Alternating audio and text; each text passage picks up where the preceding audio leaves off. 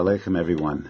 There's a lot to learn from language, and how different languages refer to certain things highlights a certain attitude about those things. Language is very significant.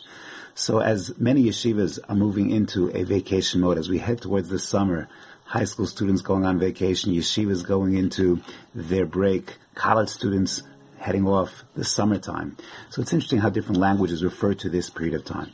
In English, we speak about vacation time, vacation, a time to vacate, a time to leave, a time to move into a different modality. In Hebrew, the word is chofesh, freedom. It's time to be free of the day-to-day grind, to be liberated.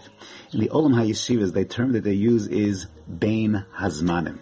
It's the time in between the Zmanim. Notice, it doesn't really have an affirmative definition. We're not going to call it freedom, vacation, chofesh, because there's no such thing.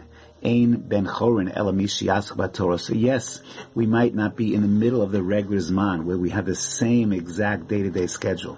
It's a ben azmanim. It has no affirmative definition.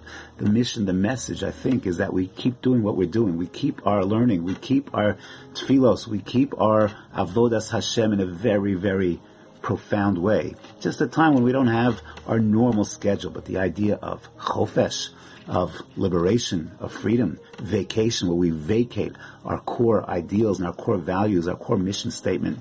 No, no, that's not how it works. It's a Bein Azmanim. It's the period in between to regroup, to refresh, to re-energize, and then right back to the next zman.